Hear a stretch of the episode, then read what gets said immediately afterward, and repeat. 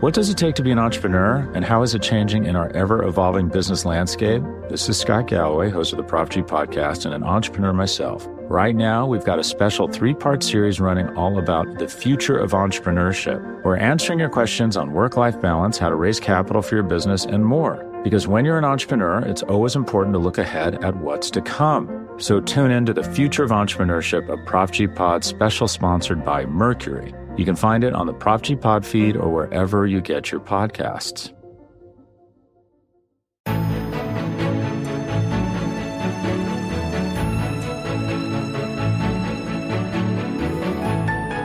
How's it going, Chiefs Kingdom, and welcome to episode twenty-four of the Great British Chiefs Show with your boys from the Kingdom, representing the Kingdom, myself, Brad Simcox, aka the Brit Chief, and Arrowhead Lines editor Tom Childs. The Chiefs aren't in an ideal situation right now after losing to the A F C rivals, the Buffalo Bills. Chiefs Kingdom is quite rightly concerned about a number of things with their beloved team, but Tom and I are here this week to look on the positive side and give you our reasons to be optimistic about the Chiefs. Plus, we'll be doing our usual look at the Arrowhead Pride rankings before we look forward and only forward to the Chiefs, vid- Chiefs visit to the nation's capital. But first, mate, big news. In the Premier League. Have you heard the news? Have you heard this news? I have. Yeah? I have, I have opinions. Yeah? You have opinions? I yeah? do, yeah. Um, you peasants can have opinions, but I support the richest Premier League team, well, football club in the world now. You do. You, uh, you do support a team that is actually the richest football club in the world because you're owned by an actual country. An actual country owns Newcastle United Football Club now. And it's not any old country. It's one of the richest countries in the world in Saudi Arabia. Um, like I said, I have opinions, but whether or not this is the plat- right sort of platform to share my opinions on such things is uh, probably not the right thing to do. But yeah. I'm happy for you, Brad. If you're happy yeah. with, with what comes with being owned by Saudi Arabian a country. owners, yeah. a country, and certain things which happen in that country, then that's absolutely fine. I am, I am happy for you, Brad. Honest. Are you genuinely happy that Newcastle United, the nineteenth placed team in the in the Premier League, probably bottom now, actually, by the time this comes out, but we are the richest club in the entire world. Mm. Yeah, and I've got a few issues with it, as well as obviously I'm obviously quite excited because I've lived through this Mike Ash- Mike Ashley era yeah. where Newcastle haven't really been competitive at all. Um, they never wanted to be competitive. There was the passion's gone from the club. Yeah, but yeah. this is like like I said, from a fan perspective, this has injected all that back into it. I mean, you saw the, obviously the the fans jumping around outside of Saint James's Park Stadium, and It was it was party atmosphere. It was like they won something, but clearly they haven't won anything at the moment. But the other side of me thinks this, for me, is killing off football. The unfairness okay. of a whole country owning a football team in the Premier League is completely unfair. I mean, I know there's rules and regulations in place to obviously try and make it more fair, but come on, there's ways around everything, isn't there? Especially if you've got the pots of cash to do it. Um, yeah. And we've seen clubs before, like Man City, that, that have. You know, they've done that before in the past, which obviously made sure that there was other regulations put in to make sure that the likes of a Man City club couldn't do that again. But it's going to happen some way, isn't it? Yeah, see, the money side of things doesn't really bother me. Like, rich people are going to buy football clubs. It's what happen- is going to happen. Yeah. I'm sure Newcastle will not be the last club to be bought by an actual country. The problem is that you're talking about Mike Ashley being this, like, horrible person, you're glad to get rid of him. But as Mike Ashley done some, uh, we're going down a rabbit hole, which we really shouldn't go down here for this podcast. But, you know, I'm I'm going to leave it there. But because I, like I said to you a minute ago, I have opinions and maybe this isn't the place to share them. But right. some things should be allowed in sport and some people should be allowed to be involved in sport, even if they do need to inject a huge, vast amount of cash to be involved in it. But some people certainly should not be allowed in sport. And this is very, very, very close to that line. And I feel like football needs to do a lot of self-evaluating after this yeah. particular um, purchase of a club. And I do feel sorry for Newcastle fans. Clearly, your your moral high ground is uh, slightly lower than mine right now. But it's no, I, I kid, I kid, I kid, I kid. Um, no, I do feel sorry for Newcastle fans because they are kind of stuck between a rock and a hard place. Mm. It's, and um, it's whether you where you fall on the argument, what what's the lesser of two evils? And for me, although I don't support the club, Mike Ashley is definitely the lesser of two evils, but it's kind of easy to get over the other evil when the other evil potentially buys you Mbappe for two hundred million pounds or buys yeah. you all, all of these amazing players in the coming years. So it, it's it's tough for Newcastle. I do feel sorry for them in that aspect because you are attached to a club, you are attached to a sports team, and it's mm-hmm. hard to detach yourself away from a sports club. But I I, I, I don't know. I just... I, I wouldn't want to be you. Like, it sounds mad. I wouldn't yeah, want to yeah. be you right now because, like, heart, head over heart or heart over head type thing. It's just like, what do you actually go with? But, you know, at least I'm well, happy this is for it. you. This is it. You know, I mean, a lot of people are going to be, I mean, it might actually drive some fans away because of this, because because of obviously the issues and, and everything that we're not going to talk talk about and go into. But um, there is obviously going to be fans that just see it as the club. And they say that, you know, they've suddenly going to be hitting the big time again. And, you know, the, the club is central to the city. And, you know, they're going to be looking at, obviously, the investment that's coming with all of that as well. And it's going to be, you know, it's it's an, it's a it's another chapter in the in, in Newcastle United. And I think that's probably what other people are looking at. But like you said, there is deep-rooted things there that really don't sit well with a lot of fans, especially across the world, mm-hmm. about this news. But anyway, let's not talk about that. No. Let's talk about uh, some N F L news as well. Um, actually, mate, you were uh, you were at the London game, weren't you? Jets versus Falcons. How I was, was. It? it? I had a fun day. I had a really fun day.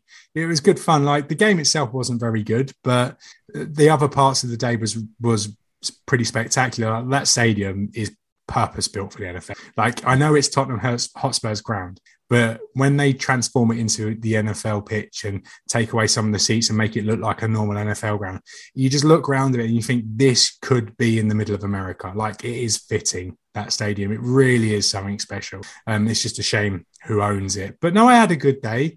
English fans kind of let me down a little bit, the British uh, N F L fans. Um, Why is that? Because, like, I was decided to cheer on the Falcons like I do every single um N F L U K game. I support the home team unless it's the Chargers, Raiders, or Broncos. And so I decided to support the Falcons, cheering on third down. And the amount of dirty looks I got just for, like, making noise in second and third down. And I'm sitting there thinking, like, if if you were in Arrowhead, like, would you turn around to Chiefs fans and go, well, would you be quiet or give yeah, dirty sh- looks? And just shut sh- old man.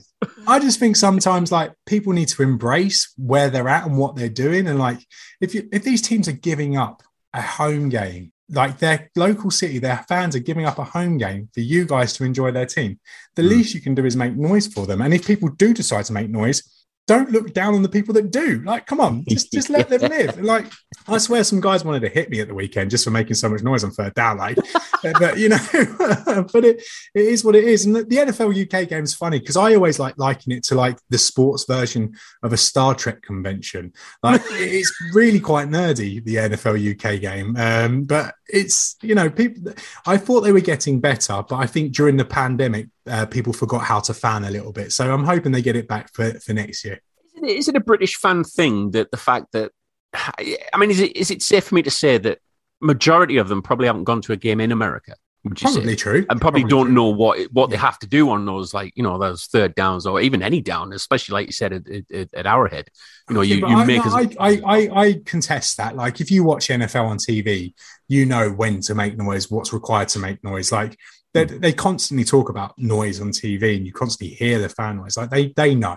They know. Yeah. I just don't think they want to. And it just surprises me a little bit because we've got one sport in football and we've got, like, other sports like cricket and all these other sports where yeah. English fans love making noise. And, like, we're renowned for making noise. And then you get these English fans to an N F L game where they're allowed to make as much noise as they want. They're allowed to drink in their seat and they all sit there politely like they're watching, I, I don't know, some lawn bowls. Like, I just don't get it. I just don't get it. It was so quiet on Sunday. And that's probably, like, my big bugbear with the game. Yeah, it is a bit strange that, but as long as you had a good time, mate. Look, I did. I had a lovely time. Lovely yeah, time. It's nice to uh, to have the games back in the U K again, which is for brilliant. Sure. For sure. Um, Talking of other of other news in the N F L, the N F L has announced three possible locations for the International Series games in Germany. Mm-hmm. We're excited about this, aren't we? Um, mm-hmm. Apparently, the three locations they're looking at are Düsseldorf, Frankfurt, and Munich. And I think any of those would be great because, A, it's in Germany, and there is a good following in the N F L uh, from Germany as well, isn't there? So you know, the, you know the fans are going to go there. Yeah, but yeah, for sure. Out of those three, which one do you think would be the legit hotspot for this for this N F L game? I I would like the game to be in Frankfurt personally. You'd like to be. You would like yeah, it in Frankfurt. Like, yeah. I've not been to Frankfurt, but I've been to Munich twice, and right. both times to watch sport. I went to watch Arsenal play Bayern Munich twice. Once at the old Olympic Stadium, once at the Allianz. And mm. I like Munich as a city, but I preferred it when it had the old Olympic Stadium actually in the city. Now the Allianz Arena is so far out the city, and you have to travel so far to get. You have to get a train, and there's not a lot out around the actual ground. Mm. And like once you get into the ground and you you come away from the fact that it's like this big bubble outside, inside it's pretty ordinary. It's a pretty ordinary ground. So I would like the, I would personally like the game to be in Frankfurt, um, where it's like this hub of Europe. It's renowned for being like the home of N F L Europe as well, like the spiritual home of N F L Europe. So I think there's such like football heritage there in Frankfurt. Yeah. that that would probably like be the ideal city. I don't think it will be Frankfurt. I think it will be Munich because it just seems the obvious choice to have it in Munich. But um, yeah, if it was down to me for sure, I'd be Frankfurt all the way. Interesting to point out, though, um, the Chiefs have got a, quite a good link with Bayern Munich as well, haven't mm-hmm. they? So yeah. that could be a bit of an indicator as to maybe where the N F L's probably heading. That yeah. you know, Bayern Munich has been quite um, inclusive. Let's say yeah, for of, sure. of, of, it was only game. like. It was like Nagelsmann and um, Andy Reid were literally like swapping content like, what, two yeah. or three weeks ago. And then obviously yeah. Pat Mahomes has done a couple of things with Bayern Munich in, uh, in the past. Like, don't get me wrong. If it's Munich, like the best thing about it potentially being Munich there is if it is going to be Munich next, next year, I am utterly convinced it's going to be the Chiefs yeah. that come over. The Chiefs should have come over to London uh, last mm. year, but obviously that got um, put aside because of the pandemic. The Chiefs want to come back internationally. They don't want to give up a home game, but they're happy to come internationally again. So mm. why not make it Munich? They've already got these ties. And yeah. why not bring like the the game's biggest star to Germany's biggest and best football club? So, well, best maybe not, but biggest certainly. But um, yeah, why not? Why not bring? Why not bring the Chiefs to Munich? So this is why I'm kind of excited about the whole thing because I, I am pretty sure that when the, the games are announced and inevitably it is Munich, that the Chiefs will probably be one of the first to uh, to play a game there. That would be good. And we'll definitely be going there as well, for sure. Um, I just want to give uh, a bit of a shout out to Düsseldorf because I've been there before and it, it is a lovely place. It really is a nice place. And the beer is amazing. But I think anywhere in Germany, the beer is amazing anyway. Yeah. Um, but um, yeah, Düsseldorf, Düsseldorf it, it, to us, it seems like a bit of a, an outlier for us, isn't it? That they might not get this. It was, I think it's a straight out battle between Frankfurt and Munich on this. It's such an underrated country. It is. Germany. Like, if anyone's listening and you ever travel to Europe, get to Germany. Yeah. It is the best Western country in Europe. Mm-hmm. It, it, out of all of the Western, Europe, Western European it's countries, amazing. It is by far and away the best. The people are lovely. The beer's amazing. The food's good. Everywhere's clean. Like, it's just, there's so much to see. Real clean. It's, yeah. it's, like, so historic. It's, like, I've been four times, like, for different reasons each time, but it's it's one hell of a country. And if you can get there, please do. Just like, never mind London. London's rubbish. Get yourself to uh, get yourself to Germany instead. All right, let's uh, let's talk about this this game briefly, shall we? Oh, there was a game. Like, what happened? There was a game. there was a game, wasn't there? uh, as predicted, this was not the matchup the Chiefs were going to win. Uh, in fact, we we both predicted a loss, didn't we, mate? Uh, for the yeah. Chiefs last week, and and here we are. The Chiefs are two and three after week five, and Chiefs Kingdom has been causing themselves headaches trying to figure out what in the world is wrong with this team at the minute. Mm-hmm. Um, we'll touch on it briefly because we don't want to get bogged down in, obviously, the uh, the, the whys, the wherefores, and, and, and what have you. But, um, I mean, the key points in this, defense was obviously a huge concern again. Um, turnovers killed us again, which was similar to what, obviously, the, the, the Chargers game was. Another four turnovers in a game, which we were saying last week that, if you're giving away four turnovers, you ain't going to win that game. It's going to be nigh on impossible to win a game if you'd given away four turnovers and not getting mm-hmm. any in return. Um, and, yeah, I, I mean, injuries after that as well, which was a, a, a big thing because I think Joe Thuney had a, uh, he broke his hand or something he's done. Yeah, um, broke his hand and carried on playing. Carried on like, playing, exactly. That's on. that's That's man nut. They're a different breed, aren't they, N F L players? Yeah. They really are. Like, how how do you fracture your hand and carry on playing? Like, I would break a nail, and I not like I and I would walk off the pitch crying. Like, I don't want to go back on. Like, and he's fractured his hand, and he's carried yeah. on playing. I I couldn't believe that, because some of you won't won't know, but I didn't actually watch the game live. Um, for the, for the first time in eight years, Ooh. I um, decided to watch a replay of the game after finding out the score, and that's. But it's been, what, like I said, it's been eight years since I've done that. The reason being, I got too drunk at the Tottenham Stadium and I, I couldn't get up for the game. That was, that was the reason why. But um, yeah, I didn't even watch. I didn't even watch the game. And then when I read in the morning that Joe Thuney broke his hand, and I thought, oh, he must have been out. And then when it got to actually watching the replay, I was like, Joe Thuney's still in. Joe Thuney's still in. When did he break his hand? It's the fourth quarter. Joe Thuney's still in. He's still in. Crazy. Last laps of the game. He's still in. How? How do you do that? Idea. When you consider as well, I mean, didn't Chris Jones have a, a hand issue or something? He he had a wrist issue, didn't he? Wrist um, issue, yeah, and he wasn't playing. No, um, and, but and they're different. For... Yeah, fractured hand, and like if you like you fracture a bone in your hand, you're still going to have some form of mobility. If you you you'll hurt your yeah. wrist, that affects the way you can use your entire hand. So it's a different injury, isn't it? That that was that that for I'm me. I'm not accepting was, that. That for me, the Chris Jones injury was the nail in the coffin. Like yeah. as soon as, because I was, we sat here last week and I was fairly confident the Chiefs were going to lose anyway. Like I was the only person in A E P's uh, Arrowhead Pride's uh, written predictions that uh, predicted the Chiefs lost. The only other person that did was Kramer, but Kramer doesn't count because he's a Raiders fan, so he always uh, picks he always picks the Chiefs to lose anyway. yeah. Um, so, but yeah, but as soon as I saw the news um, shortly before I went to sleep that Chris Jones was ruled out, I was like, well, there's no chance. There's just no chance the Chiefs defense is going to be able to stop Josh Allen this offense without Chris Jones, and lo and behold, it, it was right that yeah. they, they, they couldn't stop them. They they had a period in the game in the third quarter where they looked better, looked better, three drives in a row they got the stop, and of course they were unlucky with the Frank Clark roughing the passer call, where because oh. that should have been a turnover then as well. But in general, the the Bills outside those four drives kind of had their way with the Chiefs. Yeah, I think that was that was the other key thing really. Josh Allen was very commanding in this game. Mm-hmm. Yeah. Um, I mean, his run game was brilliant as well. Yeah. Um, clearly, the, the Chiefs. I don't know how the Chiefs cannot expect Josh Allen to be running, because he's probably one of the best, probably behind yeah. Lamar Jackson. He's probably one of the best rushing Q Bs out there at the minute. So to to to kind of forget about that, mm-hmm. or not even try and address it in some way. I mean, the amount of yards he kind of he kind of drummed up in that first. It was the first two quarters, I think it was. Yeah, yeah. He had his way.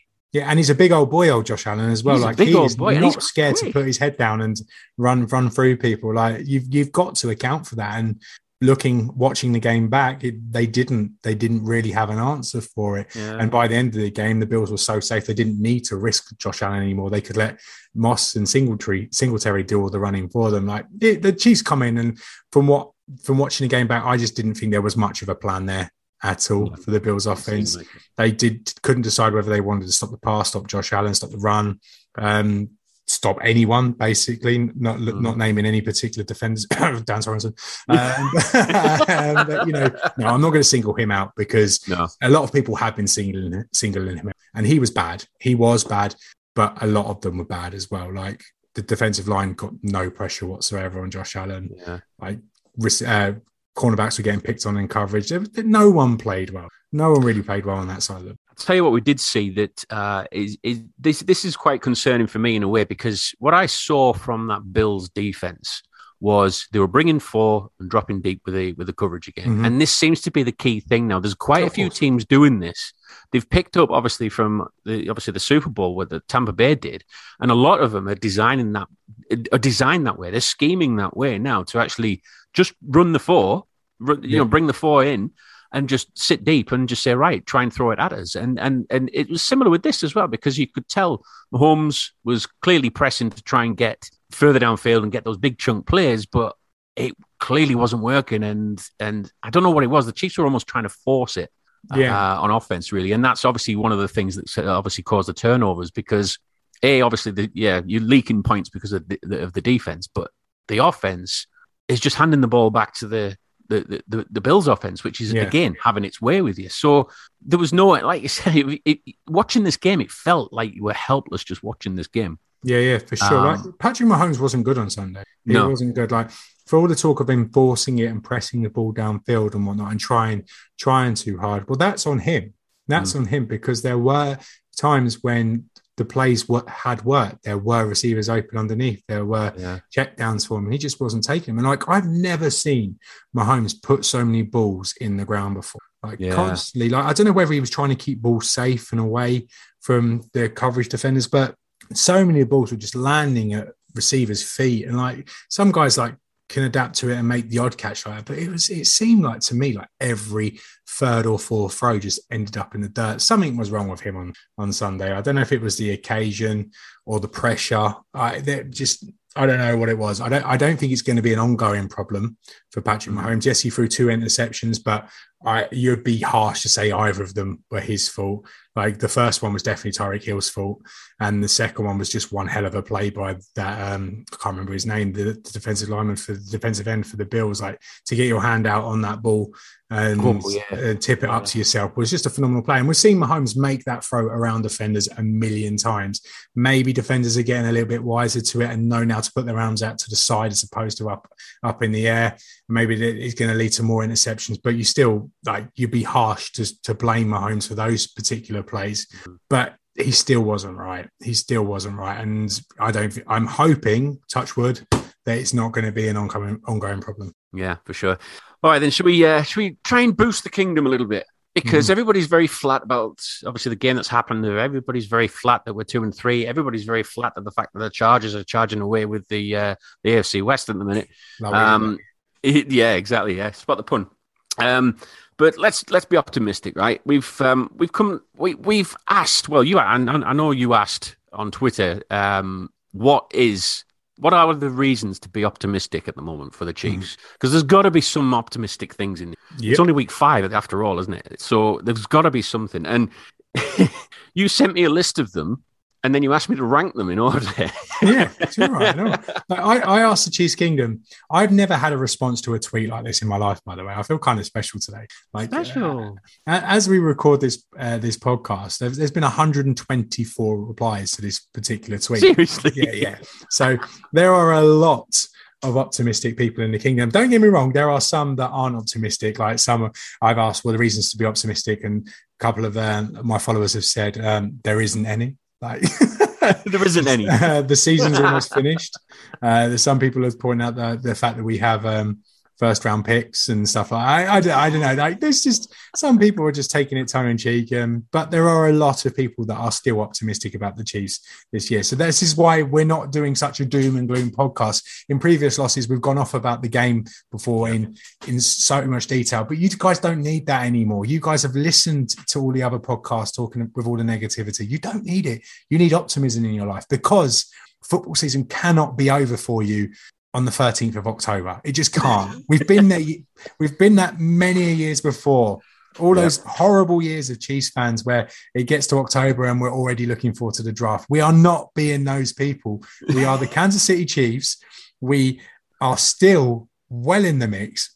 We are still a team that no one will want to play in January. We're a team that still has lofty expectations, and those are expect- expectations for the team are to get to slash win a Super Bowl. So this season is far from over. So with no further ado, here are your top ten reasons to be optimistic for the next few months. Okay.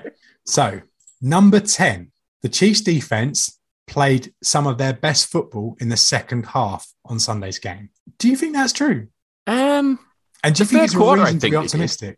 I, I, I saw flashes. I saw something where they did make, I think it was three plays back to back to back where they handed the ball back to the Chiefs offense. Yeah. And it was unfortunate the Chiefs offense couldn't do anything with it at the time. No. I think it was, was the two interceptions and a punt, I think it was. Mm-hmm. Um, so there is flashes there. But yeah. at the moment, it just seems like the, the personnel just needs to find that edge.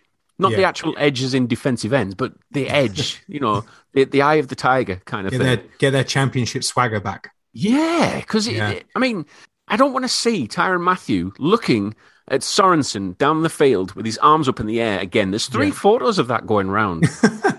And they're all in different games, and I don't want to see that again. I just want to see some leadership, a lot of tackling, um, and, and just, just being more aware of what's going on with, yeah. with, with the opposing team.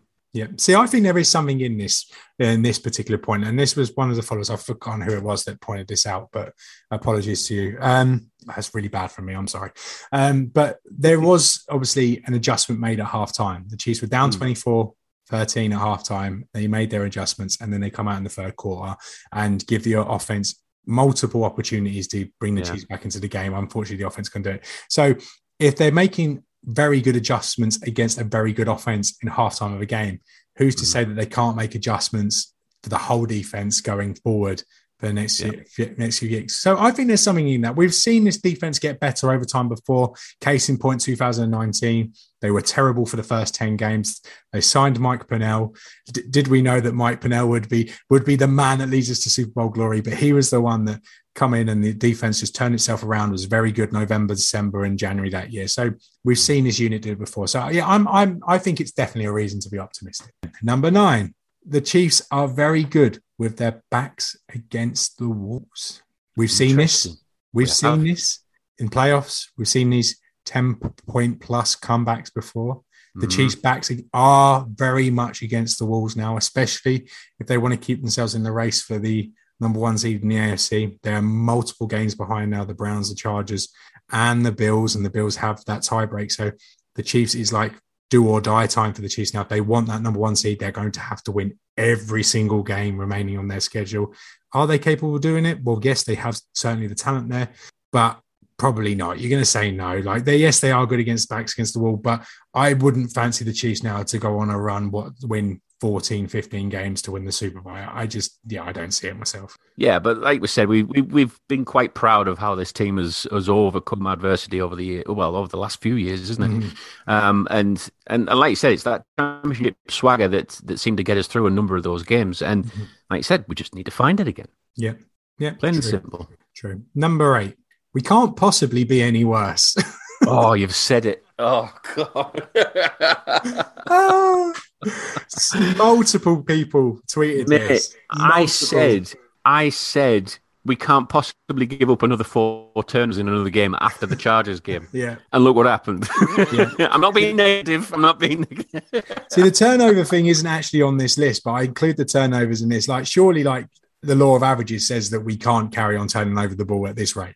We just, we just can't. Surely not. No. Surely not. So... I, I think this this holds some substance, this one. They can't be any worse. Like the, the hardest part of their schedule you think is over and done with. Um, they've made some yeah. critical errors at critical times and they, it, it can't it can't carry on. Like if, if it carries on like this, heads have got to roll, surely. Like they can't, they can't, they can't be any worse. But it has been like we, we pointed out at the beginning of the season, the first five games were going to be really tough. And we mm. we're, we're through that that first five games now, aren't we? Yeah. So, you know, just look forward now. Week six is our week one now. Just, just, just reset. Yeah. Push, push the reset button, and let's let's motor on from here. Yeah. I suppose we're on to Washington, right? Yeah, to Washington, number seven, the offensive line, Great Barrier Chiefs, the Great Barrier Chiefs. Um, yes, yes, this is a reason to be optimistic because, absolutely, for the most part, five weeks in, they've looked very good, and they've played some tough. tough defensive fronts. I think the problem at the moment is probably Patrick Mahomes, not the offensive line.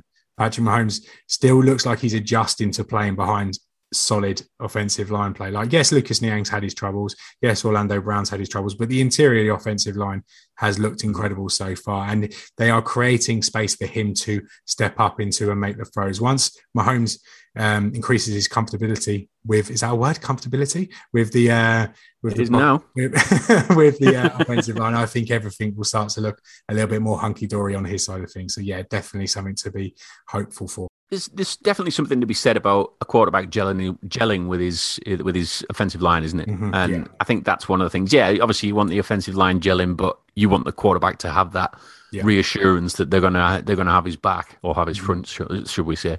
But uh, yeah, um, the uh, the offensive line. Yeah, I'm absolutely. I'm still optimistic about this, and and from what I've seen from how they've played in the run game as well. Yeah, just throwing defenders here, there, and everywhere. I, you know, it got me really excited. We all saw that. That game, uh, which what was the game before Braves? I keep forgetting them now. The Eagles, uh, the Eagles, that was it, yeah. And and Edwards-Helaire managed to go off really on that game mm-hmm. uh, because the offensive line was so good. So yeah. yeah, a lot to be optimistic about for sure. Mm-hmm. So number six, we were six and four and also was one and two at home at some point in two thousand nineteen, and we all know how that ended. That's See, a good one. Me and you vary massively on this one. So how we did this was we we ranked, we had ten, and we said we were going to rank these from ten to one, and then we were going to aggregate them to create the ultimate ten. I had this one at number ten, and Brad had this one at number one. Can you see how different we are now, Tom? I just don't like. I just don't get how you can say, "Oh, two thousand nineteen, what we did in terms of record has any bearing on what how the Chiefs are now." Yes, some of the pieces are still there. A lot of the pieces are still there, but the, the, this team's troubles, like, yes, some of them are similar, but it's it's, it's kind of a different team.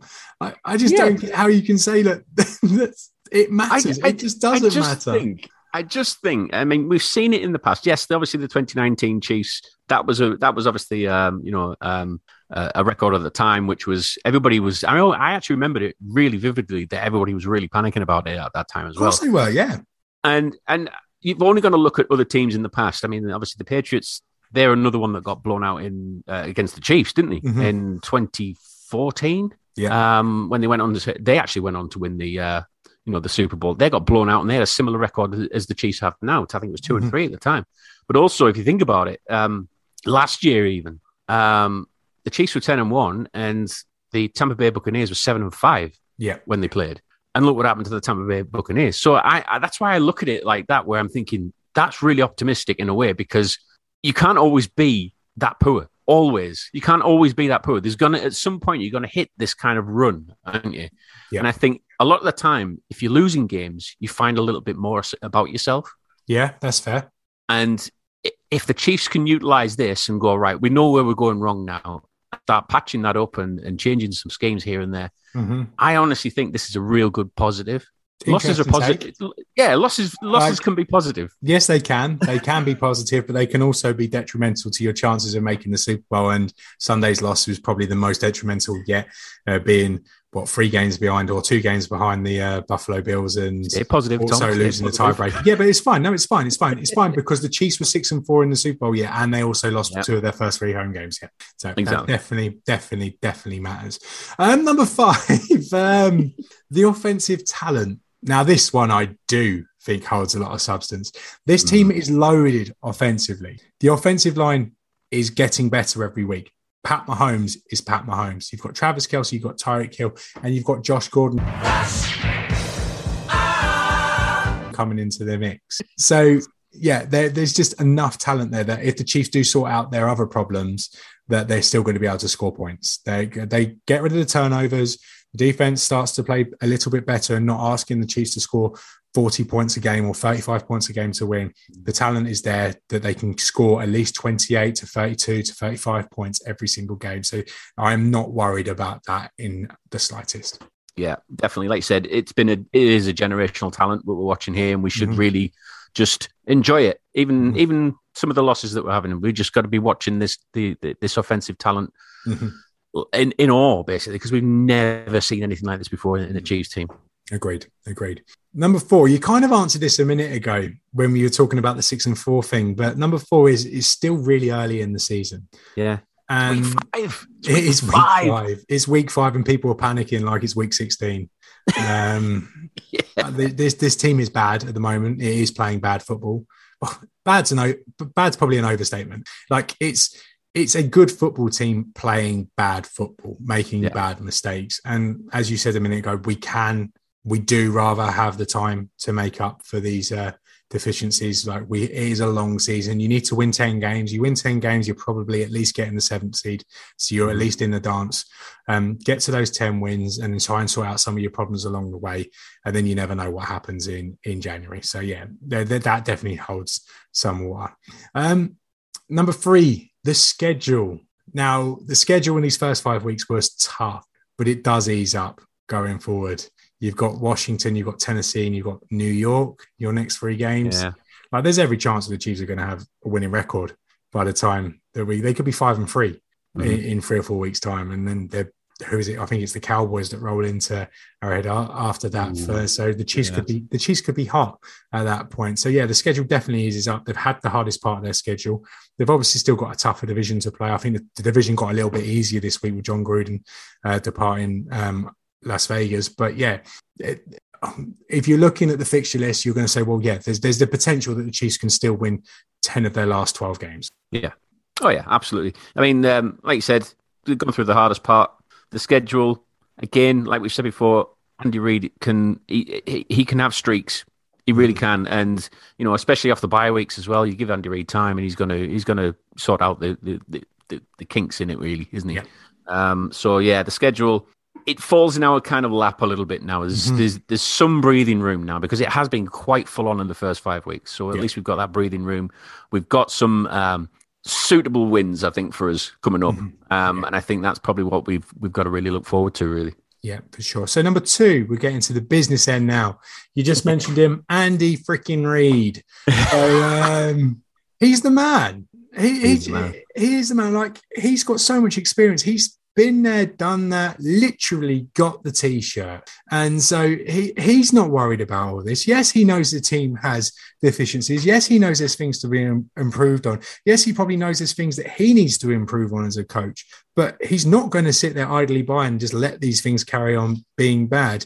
He's the greatest offensive mind in the world. Like, if the Chiefs are having a problem against cover two defenses, guess what Andy Reid's going to do in the next couple of weeks? He's going to scheme up offensive plays to fight the cover two defense. He's yep. going to find ways to stop defenses sitting in cover two. He's going to find ways to bring those safeties up, make them go single high, make them bring guys into the box and fight against the run. Yes, he was bad on Sunday. He did coach a poor and call a poor game on Sunday. He has he's them. Not, he's not going yeah. to call a poor game every week. If there's any coach that I trust in the N F L to get us out of this hole offensively and to turn things around, I say a hole offensively, we're still scoring with the best part of thirty points a game. But um, yeah, I do trust Andy Reid one hundred percent. Yeah, Andy Reid, like you said, he's the man. He's offensive greatness of him. Um, like you said, he's going to be drawing players up on napkins, and, and it, he, I'm sure he just dreams players up mm-hmm. every single night. Yeah. Um, and yeah, I've got no worries at all in Andy Reid. Um, like we said, he's, he's had a bit of a downtime. He's had a bit of a bad time there, um, in, in the last few weeks, but he's, he's, he's one of the greats, and he's going to find a way. Yeah. He's going to find a way. And he's, and he's the quarterback. He is our very own Jeff Goldblum, isn't he? he life finds a but way. He, he looked really, really pissed in that last yeah, game as he well. Did, didn't he? And, and, and a pissed Andy Reid's a good Andy Reid. Yeah, for sure. For sure. So number one, finally, number one, the most optimistic reason. No, the most, the biggest reason to be optimistic. See, I'm just getting all giddy just talking about him. The biggest reason to be optimistic going forward is Patrick Mahomes.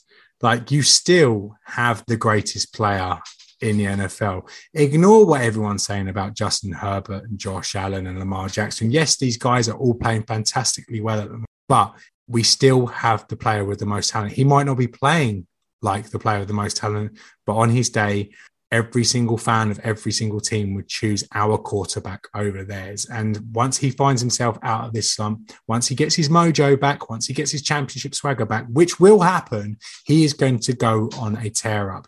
I just, I just feel like he's probably done too much damage to be in the M V P race, but that, that's mm. fine. Just let him be, let him be in the shadows. Let him just go about his business and just like, just let him be him. And I, I think it's going to happen. I, like this, this weekend's game, like, the Washington defense has not been as good as they were meant to be going into this season. I mm. think Mahomes is going to go on a tear up, no turnovers, like four or five touchdowns this week. It's just going to be the Mahomes show going forward. Yeah. Getting his mojo back. I've lost my mojo. What film was that? Was that Austin Powers? I think it, it was. was yeah.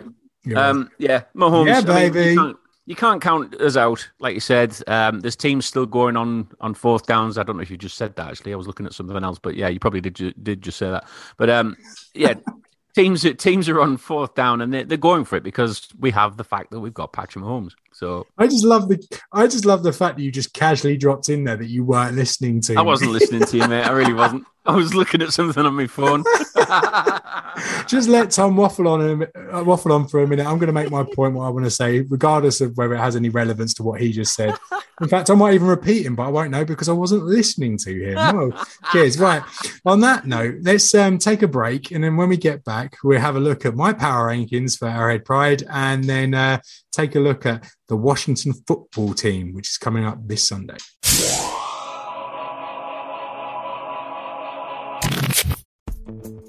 Vacations can be tricky. You already know how to book flights and hotels, but now the only thing you're missing is, you know, the actual travel experience. Because is it really a vacation if you're just sitting around like you would at home? You need a tool to get the most out of your time away.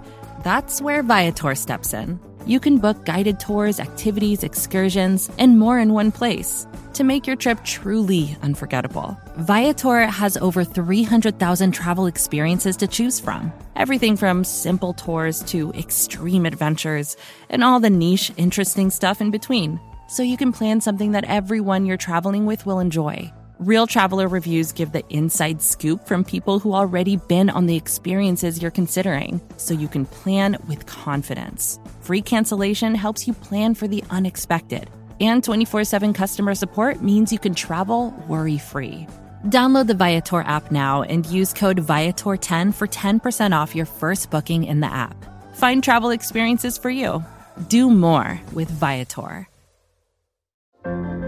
What does it take to be an entrepreneur, and how is it changing in our ever-evolving business landscape? This is Scott Galloway, host of the Prof G Podcast and an entrepreneur myself. Right now, we've got a special three-part series running all about the future of entrepreneurship. We're answering your questions on work-life balance, how to raise capital for your business, and more. Because when you're an entrepreneur, it's always important to look ahead at what's to come. So tune in to the Future of Entrepreneurship, a Prof G Pod special sponsored by Mercury. You can find it on the Prof G Pod feed or wherever you get your podcasts. Hi there, and welcome back to the Great British Chiefs Show with your boys from the kingdom, Brad and Tom. We're going to be going through the Arrowhead Pride power rankings again this week. We normally do this every week, but uh, we're going to touch on them briefly. I think we should touch on them briefly because uh, no doubt the Chiefs have dropped dramatically in this Arrowhead Pride power rankings this week. Mm-hmm. Tom, where are the Chiefs this week? tenth. They are tenth. Yeah, they are tenth. Do you know why they're tenth? That's quite high, actually. Yeah. Do you know why they're tenth? Because why? It's not until you actually sit there and make a list of the entire N F L that you realise how many bad N F L teams there actually are. There, there are there are so many bad teams in this league.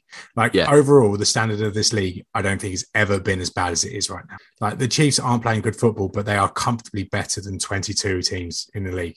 Like, yeah. you, you go through it and you just like, you get past the obvious nine, the first nine that are all playing really good football, the Bills, Cardinals, Cowboys, Bucks, Rams, Chargers, Packers, Ravens, Browns. You get past them yeah. and you have a look and you're thinking, oh, who's the next best? Do you know who the team is after the Kansas City Chiefs?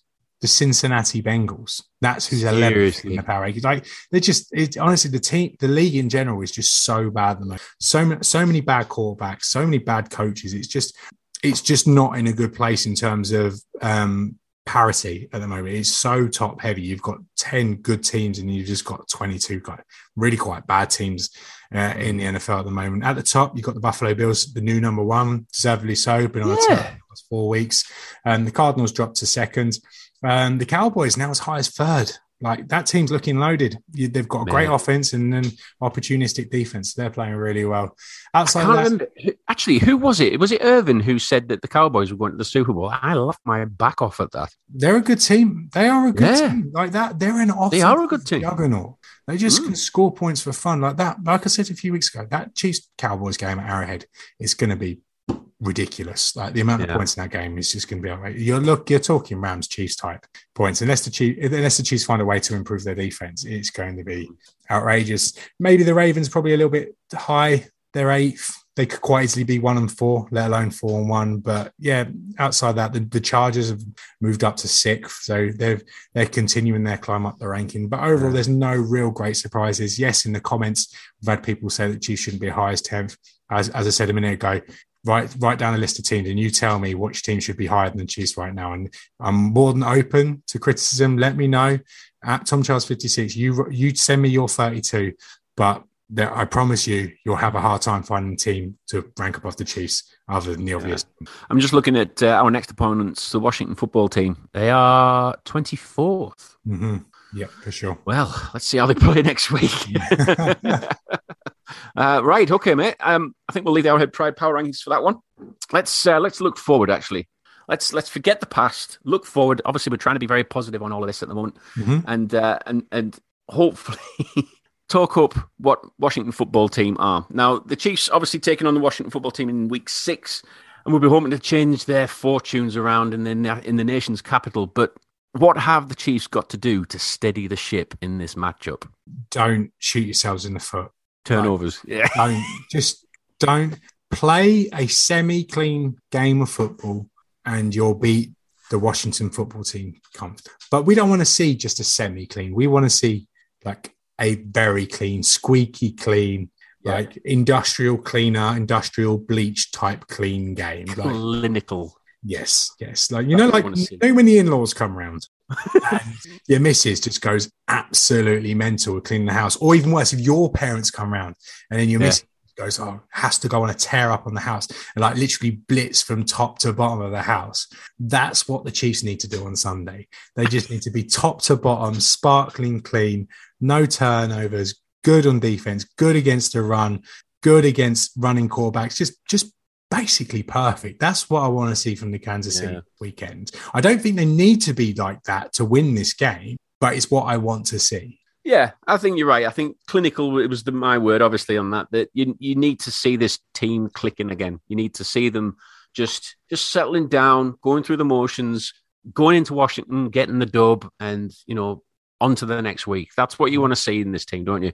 Yeah. But also a bit more. Um, it, I, I think we're seeing these these next few games as more of a.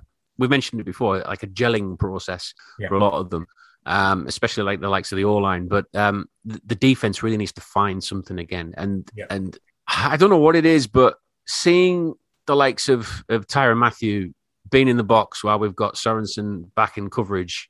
Um, that for me doesn't seem right. It seems a bit backward for me. I don't know why. I don't know. It's because I've probably seen Sorensen being um, mainly in the box and Tyrann Mathieu being that kind of free safety at the back. But they just need to find something. And I, I, I'm not. I'm not the one to obviously say what I think they should be doing because I'm no expert. You know, Spags is the guy that needs to be, you know, dialing this up and doing his homework on what the um, the opposition offenses are doing.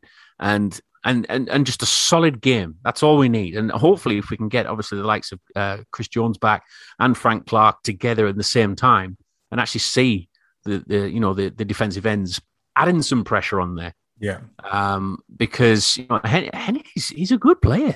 He's been yeah, this, playing well. This offense, this offense is, that they're going against on Sunday is like bang average. Like, you look at their weapons outside of Scary Terry. Well, they've got Scary Logan Terry. Thomas, who's like... Uh, a good tight end, probably overhyped a little bit. You've yeah. got Adam Humphries. Uh, well, we'll remember Adam Humphries for his touchdown late against the uh, Chiefs or the Titans a few years ago, but he's nothing yeah. to write home about. Well, they've got Curtis Samuel, but I think he went, got, went down injured in, in the last game. And they've got Anthony Gibson. Like, but outside that, what have they got? Yes, they have a strong O-line, but ultimately the game is about quarterbacks. And you've got Taylor, mm. Taylor Heinicke against Patrick Mahomes. And whilst Taylor Heinicke has looked better, Um, in more recent times, that he's still loose with the football. He still yeah. throws horrible turnovers. There was a point when they were driving on Sunday against the Saints, and he threw an interception, which they, they the Saints intercepted at the one yard line. Like talk, mm-hmm. like red zone turnovers are just a killer. And like he, they, they mostly they've been pretty good in the red zone, but he's still he's still like capable of making a mistake. And on Sunday, he it wasn't his best game. He made some really really bad throws. And made some yeah. terrible decisions, but, but he seems dangerous when he's running the football. And yeah. I'm hoping that the Chiefs are going to learn their lessons from finally like the Josh Allen game, the Lamar Jackson game, where they might actually keep someone to spy a quarterback because Taylor Heinicke is not afraid to run the football. And he's pretty quick. He's mm. a small oh, he's guy. Rapid. He can move. He looks like Roadrunner when he runs because he's so small. His legs move so fast. Like as well. He, he does, like, want him to go like you just can imagine just as he's about to run the ball goes beep beep it's goes like, um, he's, a, he's a dangerous runner and he's this typical like backup quarterback that's just not scared to put his body on the line, you know, like how Chad Henne did in the uh, game against the Browns. So just oh, I'll put my body on the line, it's fine, I'm a backup, it's okay. That's what Taylor Heinicke looks like at the moment. So yeah, this offense they're going against isn't great and the Chiefs defense should have more success, but based on what we've seen so far from this Chiefs defense, I'm not entirely sure it's actually going to happen. Yeah, the uh, Washington Football Team rushing yards. Uh, I've got a stat here that they are sixteenth overall, and the Chiefs are seventh overall with their rushing yards. So, um, yeah, the Washington, yeah, although they, they, they obviously mediocre, um, they, they probably have a lot more yards if they're going against this Chiefs uh, mm-hmm. this Chiefs run D at the minute. But um, clearly, they, they they're not that big of a threat if obviously the middle of the road. Um, I think with the, with their with their rushing threat. But um, going back to what you said about turnovers. Um, you know, obviously we know that Chiefs have had eleven turnovers in so far, um, but you know they're quite similar as well. The Washington Football Team, they've got they've had seven in the last, you know, the first five games, so they do give it away. Yeah, they do give it away. Um, and both teams are, are, are the same on takeaways as well. They've got four all in all.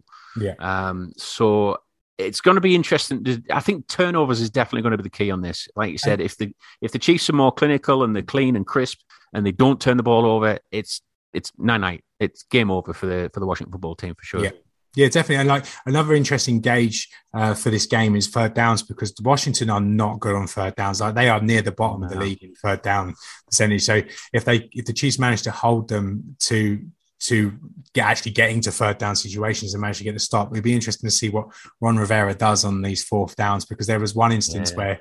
The, he was at fourth and ten at midfield and he went for it. Probably the right decision given the game situation. And admittedly, they didn't make it, but he had the balls to actually go for, for that fourth down. So it'd be interesting to see how they attack um, the Chiefs offense. Are they going to go with the same approach as most teams have so far this season, where they know they're playing with four downs, so they can call their plays to, to match that? Like if you know you've got four downs, you need to average two and a half yards a play. I know it doesn't ever work like that, but yeah.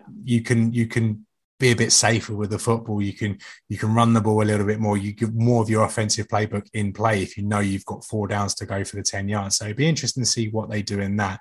They have yeah. to fight fire with fire. They have to. It's because that's their only chance of winning this game is can they get a steal? Can they get a takeover from the Chiefs? And if you believe the hype going into the season, when everyone was talking about this Washington defense being the next best defense, that was genuine conversations going in. They were looking at the defensive line with Chase Young and his guys, and they were thinking, right, this defense is going to be one of the league's best, and it just hasn't worked out that way. Well, we don't want them having a breakout game this week. We just don't want it to happen. So hopefully the Chiefs do play this clean game we keep talking about, and the Washington football team have to play a perfect game on offense to even stand a chance being the Chiefs. Yeah. Sorry to throw in more stats in here, but this is an interesting one actually, because um, obviously we know that the Chiefs are probably down at the bottom uh, as as one of the one of the worst defenses around at the minute. Um, but it's interesting when you see that the likes of points given up, um, and obviously the Chiefs have given up one hundred sixty-three, which means they are literally ranked last in this. Mm-hmm. Um, But thirty-first place is the Washington Football Team with wow. one hundred fifty-five. So if you are betting the over and under on this game, bet the over. Definitely bet the over on the points. Um, but yeah, but I mean, clearly both defenses are really struggling. And I think, like you were touching on there, both were really expected to do really well. We mm. were expecting this defense to be a lot better than what they were. You well, was. They have been. I was definitely for sure. I wasn't. Um, I predicted a two thousand eighteen-esque season. So, well, yeah, exactly. exactly. They uh, won't trump it. They won't trump it. um, I, I told you so, as the Hives so famously sang. All right, then. Uh, should we do uh, predictions, mate? Yeah, when it's, we're skipping ones to watch. It's, you're getting bad, mate. Your old age. Your old oh, age. And I've got it, I've got that. I've got that first predictions and then ones to watch. I've got it swapped around every single week now. You're making an error towards the end of the show. It's like you're getting tired as we go on. You know, you're like that old man sitting in his chair at Christmas who just like gets to like five o'clock. He's had his dinner. He's had two mince pies and had a couple of too many whiskeys, and now he's just I'm out. His chair. I'm out. Yeah. All right then. Uh, ones to watch. Let's do that first then. Okay. Uh, I'm going for the quarterbacks, both of them. Uh, yeah. As you just mentioned, thirty-first uh, ranked defense against thirty-second in terms of points allowed. Like it's all there for the quarterbacks both to have big days. So they, they should both have big days. Taylor Heinicke should get his on the ground. It's whether he can cut out the stupid throws. If Patrick Mahomes can get his mind right and trust his pocket a little bit and hit receivers in the hands as opposed to the feet, then yeah, this this this this could be another high scoring game. So yeah, I'm going for both quarterbacks. I'm uh, I'm going for uh, Terry, Scary Terry. Nice. Um, for the body the catching phenomenon himself. Yeah, I mean, we've we've obviously seen the Chiefs getting burned by the Bills over the top, yeah. and I just think if if if Terry's got his mind in this game, he's looking to obviously make a statement of uh, of his prowess. Let's say, I think they, they could easily carve out some chunk plays yeah. against this this Chiefs defense. So I think Terry McLaurin's going to be one of the uh, the big ones on this. No, you just hope um, Thornhill plays this week. He's got oh, to, hasn't he? He has to. Play. He has to. I mean, they, they've got to try something now. Spags has got to try something different. Yeah, uh, I think Thornhill is the, is that is that difference. Yeah. Would you take um, Armani Watts over Daniel Sorensen right now? At the moment, yes. Yeah. At this moment in time, yes. Um, I think Sorensen's missing tackles. He, I mean, that play he gave up on uh, against the Bills. Yeah, that was oh, that was that was unforgivable. That that was really unforgivable. Um, but anyway, well, that's not. We're, we're being positive, Tom. We're being optimistic positive. The optimistic show. The optimistic show. Yeah. Uh, for the Chiefs, I've gone for Darryl Williams, but not for yeah. his rushing, for his passing game. okay. For, so I, I actually think the Chiefs are going to learn from this and probably start using their running backs in the passing game a bit more. Mm. You know, a bit of a check down every now and again. Uh, I think Mahomes is going to look at, obviously, the tape that, that that happened against the Bills and, obviously, the against the likes of the Chargers and think, do you know what? I probably should have checked it down a little bit more than than, than going for the Hollywood passes. Um, so Maybe. I think Darryl Williams is is going to be the guy to watch in this. He's going to be the key for unlocking this uh, this defense for sure. I don't know. I, I would say Jerry McKinnon was probably going to be the guy that's going to catch the passes. I saw a tweet the other day that actually got me thinking, and I, I'm not a superstitious guy at all, and right. I don't believe in any paranormal stuff or whatever, but it did make me laugh nonetheless. nonetheless. It said the Chiefs getting what they deserved for um, uh, releasing Super Bowl M V P, who then took a uh, year off because of COVID, Damien Williams. Like, this is what they're getting at what they deserved. and, and I thought, actually, yeah, that's probably right. I do wish we still had Damien Williams. I really do. I'm, I'm surprised we got rid of him, but hey ho, that's another that's another podcast, aren't it? For sure. Yeah, yeah. Um, all right, then predictions. I'm going to go with a very clean performance from the Chiefs, like you were saying, and I'm going to go with forty-one fourteen to the Chiefs. Oh, that wasn't that the score the Chiefs beat uh, the Patriots on Monday Night Football? That exactly that. And I think it's going to be that kind of statement where we go, do you know what? We're back on track, boys. Let's go okay. for it. Okay. Okay, I like it. I like it a lot. I don't think the Chiefs score as many as forty-one. I think they score thirty-four. Yeah. And I think they have a better game offensively, but I still think they're going to have concede some points. So I'm going thirty-four twenty-four. Um, yeah, the Chiefs ha- show an improvement defensively, but then you're probably keep it under thirty points. Yeah, but then you're actually remembering that they're actually playing Washington, and you realise it's not actually that much of an improvement. Like conceding twenty-four to Washington is probably worse than conceding thirty-eight to Buffalo. So um, um, yeah, I, I think this conversation for the defense isn't going away anytime soon. I think they're going to continue to be bad for the next few weeks. Luckily, yeah. time is on there, as we discussed earlier in the optimistic part of this podcast. Time is on there. Their hands, and yeah. uh, whilst they have that offense, they can still win some games here. Right then, that's all we've got time for this week. Please feel free to keep uh, the conversation going with Tom and I on Twitter. Uh, Tom's on at Tom Childs fifty-six, and I'm at Brett Chief U K. It's great to connect and obviously understand uh, Chiefs Kingdom's views on what what we say in these podcasts, and obviously get your uh, your reviews on those. Uh, Tom and I are here every Wednesday during the twenty twenty-one season, and remember you can also listen to more Chiefs related content here on the Arrowhead Pride Podcast Network on Apple Podcasts and Spotify.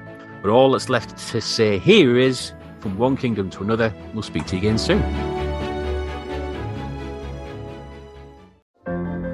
What does it take to be an entrepreneur, and how is it changing in our ever-evolving business landscape? This is Scott Galloway, host of the Prof G Podcast and an entrepreneur myself. Right now, we've got a special three-part series running all about the future of entrepreneurship. We're answering your questions on work-life balance, how to raise capital for your business, and more. Because when you're an entrepreneur, it's always important to look ahead at what's to come. So tune in to the Future of Entrepreneurship, a Prof G Pod special sponsored by Mercury. You can find it on the Prof G Pod feed or wherever you get your podcasts.